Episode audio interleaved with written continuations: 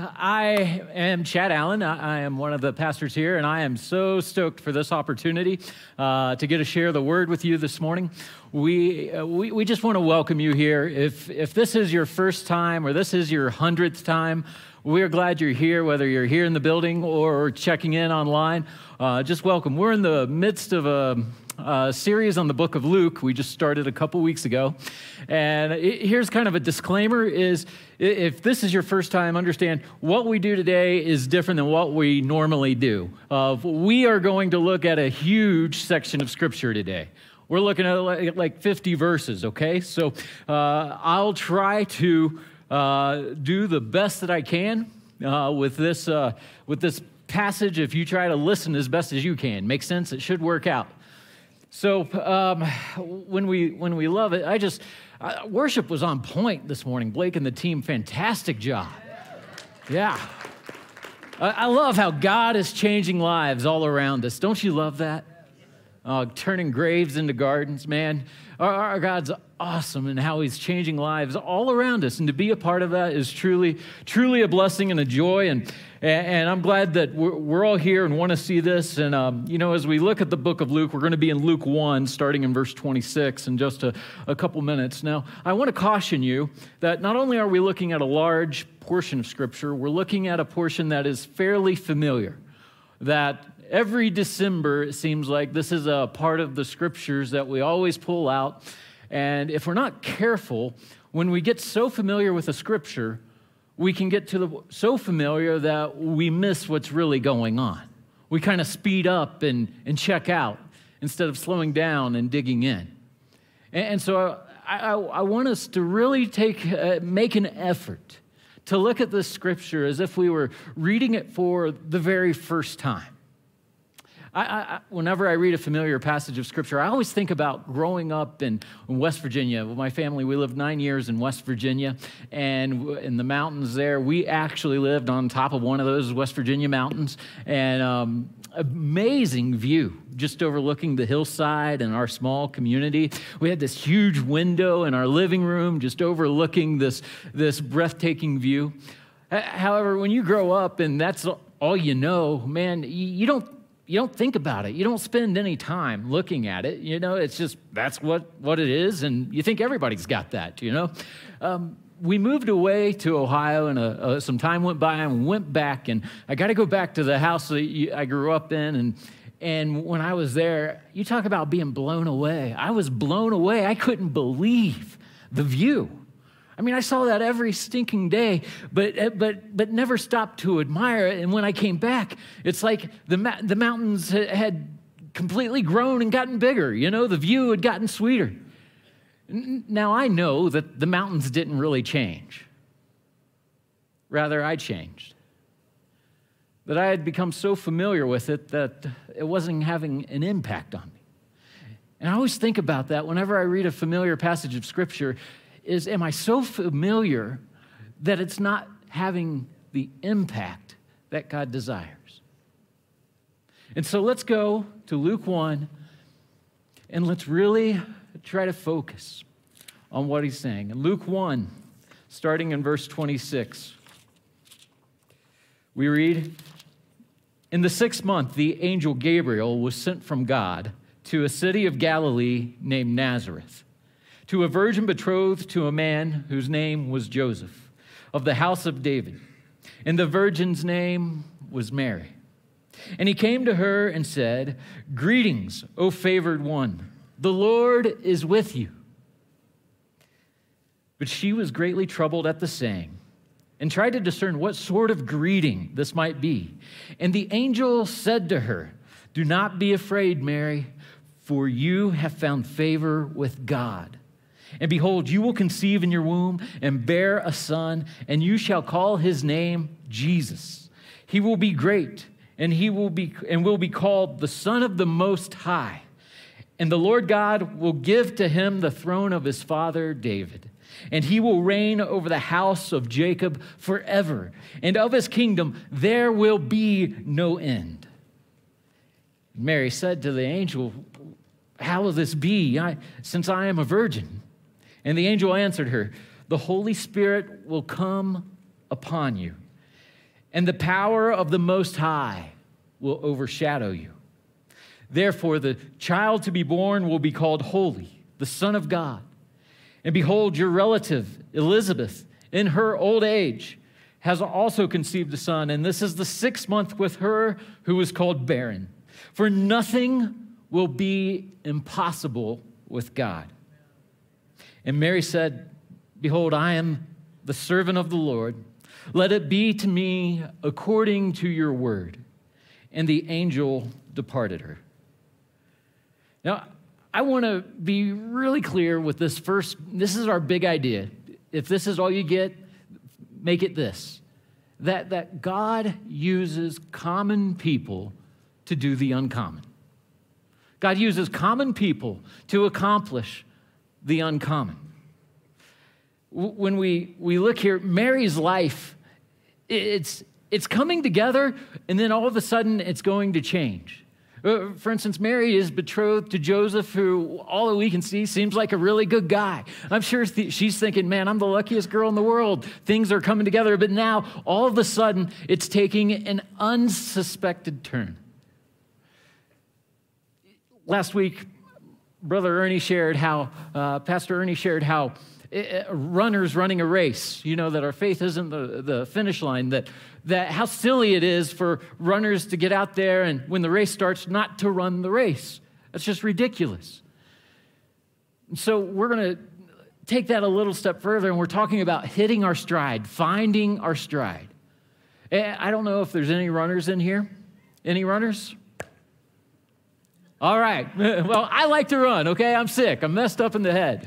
And I don't mean like run to Taco Bell or the donut shop, but just physically run. You know, I, I, I enjoy it. I, if, if, you, if you run, you know what I'm talking about. There's, there's a run, there's runs that are really good and there's runs that's really bad. And on those really good ones, it, you find your stride. You hit your rhythm and your pace come together and you just, it's like you get in a zone and could go forever. It, it, it's amazing. See, this is what's happening in, with Mary's journey.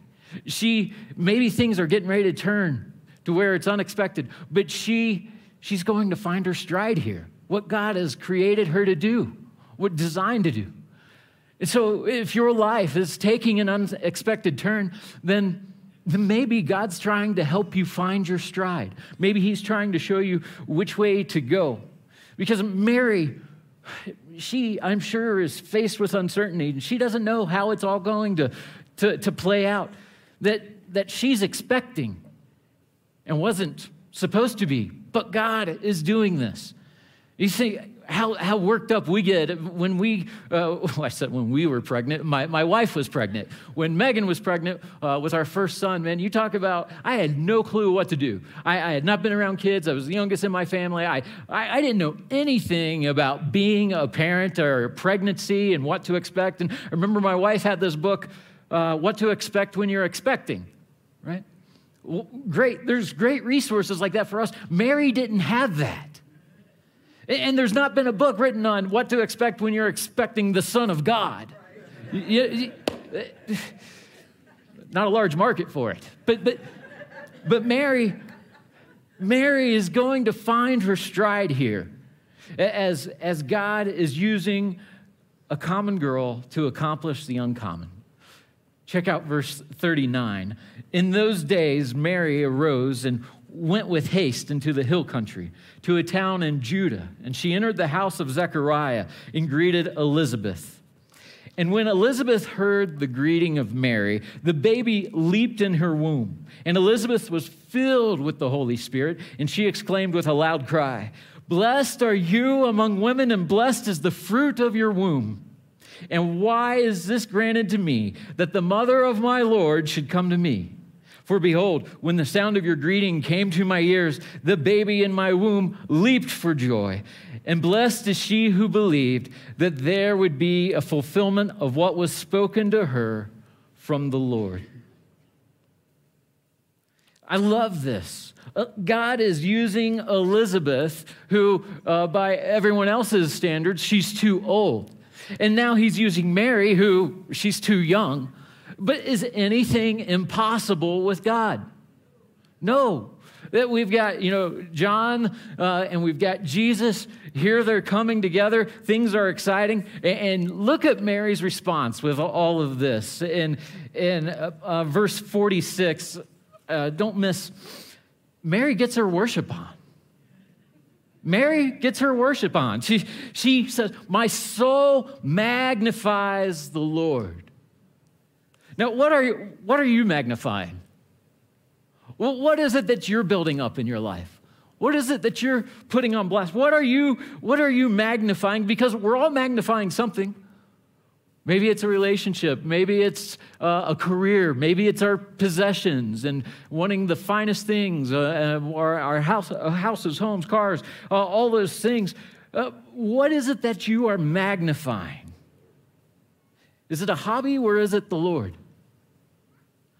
Is it something that's temporary or something eternal?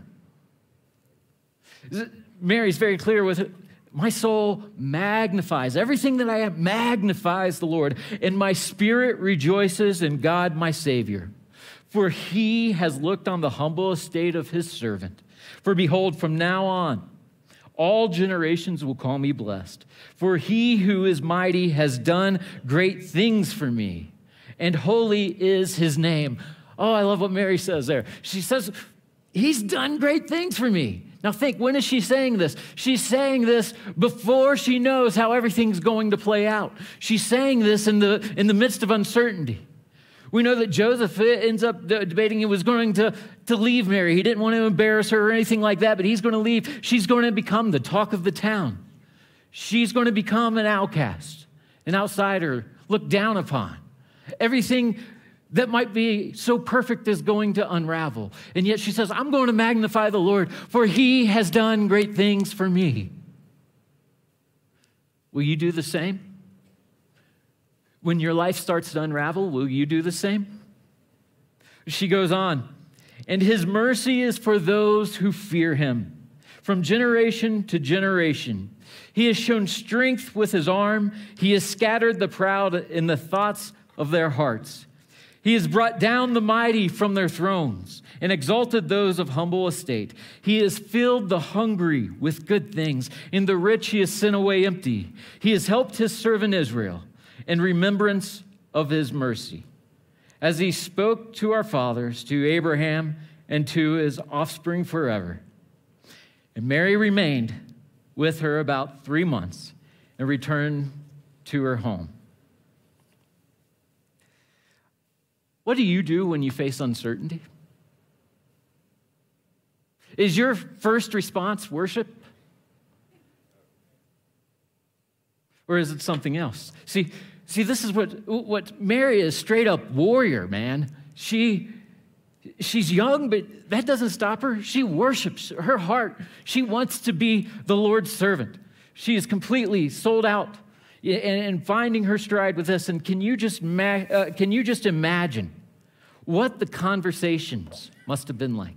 You see, there's two things that I think Mary does that we need to pay close attention to. When we face uncertainty, number one, we need to magnify the Lord.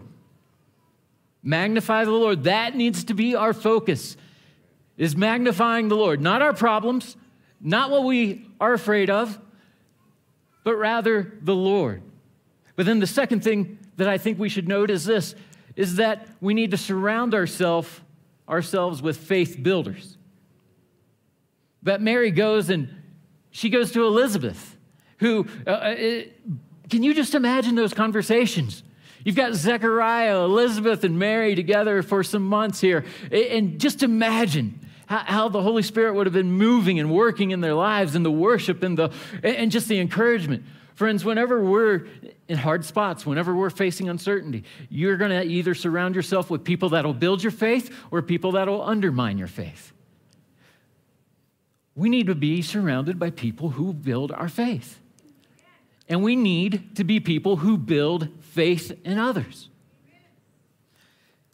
When, when we look at all of this, we know some time goes by. And then Luke picks up in chapter 2. And he says this In those days, a decree went out from Caesar Augustus that all the world should be registered. This was the first registration when Quirinius was governor of Syria. Now, I just want to pause here and say, all right, do you understand? This is not a made up story. We're not following just some fable about Jesus, that this is actual factual history, it's verifiable. Verse 3 And all went to be registered, each to his own town. And Joseph also went up from Galilee, the town of Nazareth, to Judea, to the city of David, which is called Bethlehem, because he was of the house and lineage of David to be registered with Mary, his betrothed, who was with child. And while they were there, the time came for her to give birth. And she gave birth to her firstborn son and wrapped him in swaddling cloths and laid him in a manger because there was no room for them in the inn. And in the same region, there were shepherds out in the field keeping watch over their flock by night. And an angel of the Lord appeared to them, and the glory of the Lord shone around them, and they were filled with great fear. And the angel said to them, Fear not, for behold, I bring you good news of great joy that will be for all the people.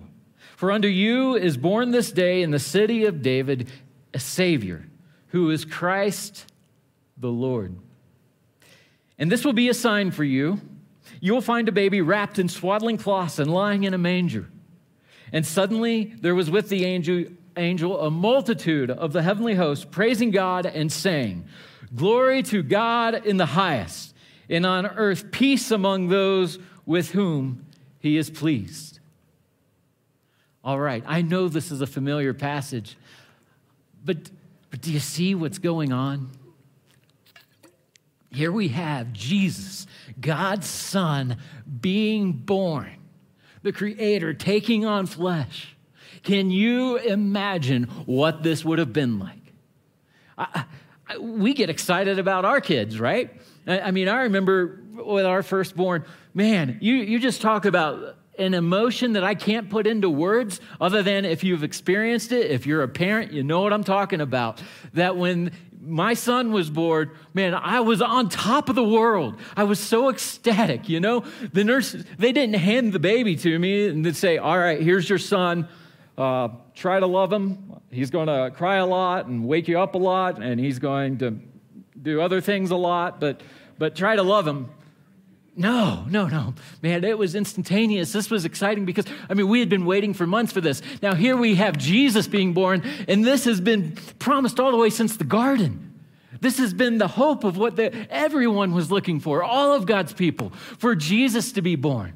It's so exciting and such a good time. I mean, can you imagine that, that when, when, when, our children are born, we put it on blast. We want everyone to know. I mean, I was calling people that I hadn't talked to in, in ages, you know, that I wanted them to know my son had been born. Here we have heaven is so excited, the joy will not be contained, that the angel and the heavenly hosts are there praising God. You talk about a birth announcement, man. This is it. But I think it's important we know who did God send the message to?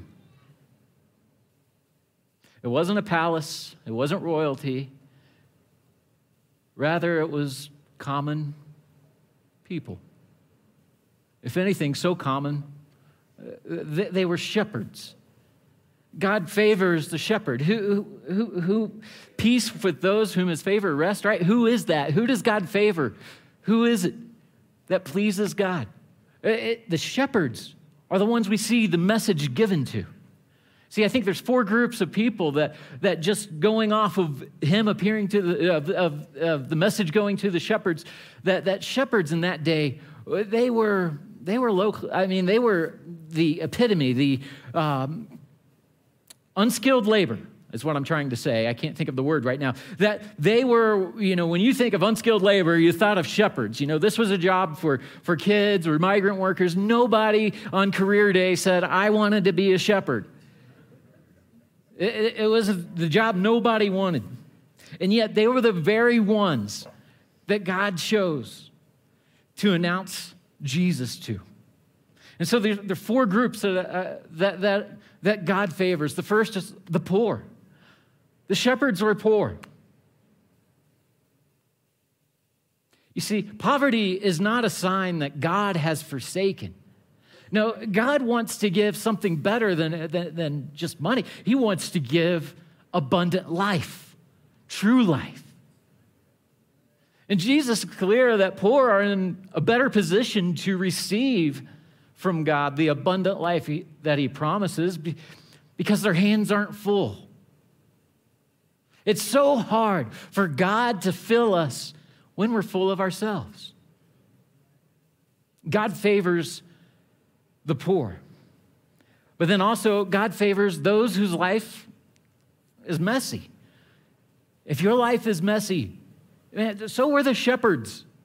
The, the shepherds, they, their life that was considered to be, uh, um, have gone off the rails, to be a, a, total life fail. If you were an adult shepherd, you, you, you just hadn't, hadn't done well in life.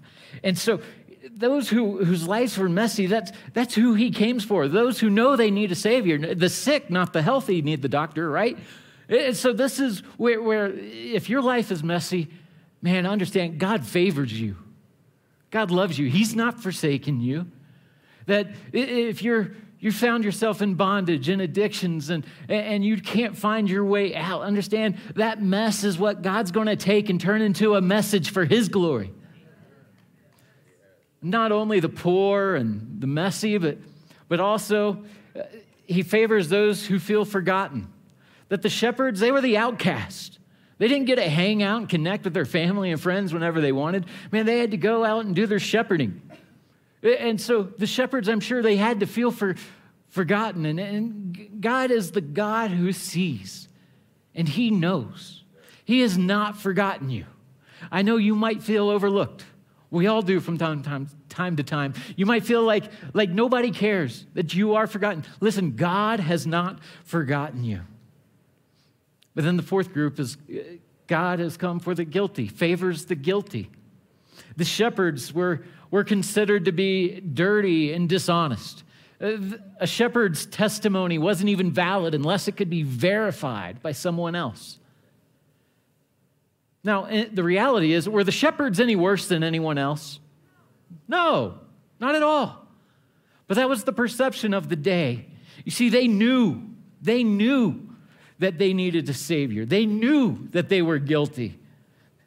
You see, our, the, Isaiah is clear. The book of Isaiah show, shows us that our best acts of righteousness, you know, when we are nailing it out of the park and we think, man, we are doing everything right, understand this that our most righteous acts are still like filthy rags comparison to God's righteousness.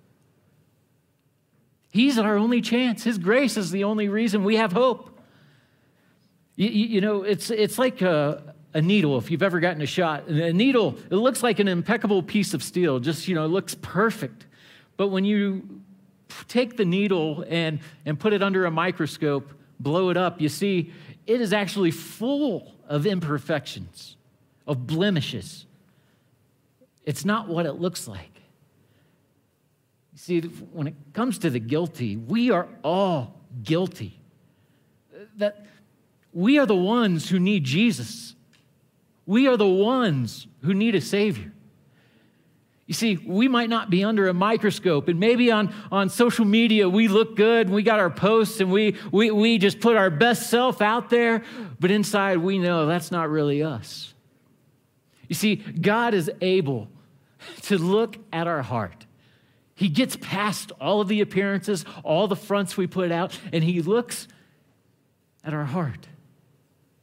He sees us for who we really are. While others might be able to hide, none of us can hide from God.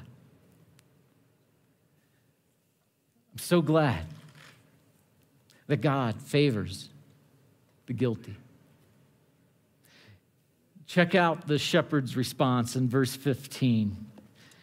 When the angels went away from them into heaven, the shepherds said to one another, Let us go over to Bethlehem and see this thing that has happened, which the Lord has made known to us. And they went with haste and found Mary and Joseph and the baby lying in a manger.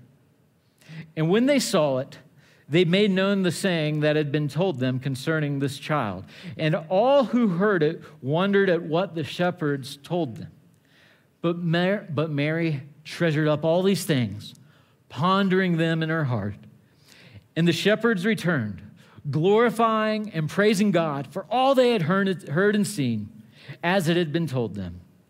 And at the end of eight days, when he was circumcised, he was called Jesus, the name given by the angel before he was conceived in the womb. Friends, look at the shepherd's response. I think there's only two appropriate responses here, and we see them both from the shepherds. Is number one is the, the what God has done is worship. The response is worship from the shepherds, that they worshiped. That it's what Mary did, it's what Zechariah did, it's what Elizabeth did, it's what people who are, are, are connecting, hitting their stride in the race, running the race to honor God. It's what we do. We worship. And you see, the, the gospel is the good news, good news of Jesus. The gospel is good news, not, not good advice. Yeah, I'm, I'm news, good news. Uh, good advice, you know, it's not telling us what we need to do. It's what? It's telling us what God has already done. And that word news, it, it means that something has happened for which the world will never be the same. That is the good news. The world will never be the same because God did something huge.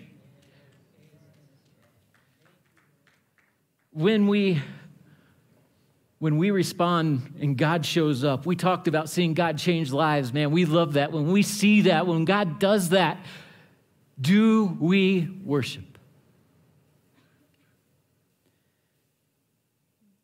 But then the second response from the shepherds is this they would talk to anyone who would listen. They went and spread the word, spread the news. And anyone who would listen, they talked to. You see, when God has done an amazing work in us, we can't help but share it. We can't help but spread the news of what He's done. And I believe that should be our response worship and telling others. And so, simply, I want to ask this week two questions. Number one, how will you magnify the Lord? Ask yourself, how will I magnify the Lord this week? What am I going to do to blow him up and not myself? What am I going to celebrate this week? We all celebrate something. What am I going to celebrate? How am I going to celebrate him? Maybe it's just starting with spending some time with him, of getting in the word, spending time in prayer and connecting, and not just doing it one time for a couple minutes, but but doing it ongoing throughout your day. How are you going to magnify the Lord this week? Then the second question is who are you going to tell? Who are you going to share the good news with? Who is it that, that you need to be a part of building their faith up? Who is it that you know you can connect with and increase their faith as well? See, we're not given this, the, his word just to read it, go home, and call it good. Man, we are to do it, to live it out. Will you do that with me? Let's pray. Father, we come before you and we are so thankful for what you have done, for sending Jesus. And Lord, just uh, amazing how you work things together that that no one else could do except you. And so, Father, we thank you for your hand and your presence in our lives. And Father, we pray that you will be honored, that you will be glorified, that we just won't hear this message and, and call it good, but rather we will be doers. In Jesus' name, and all who agree say amen. amen. Love you, church.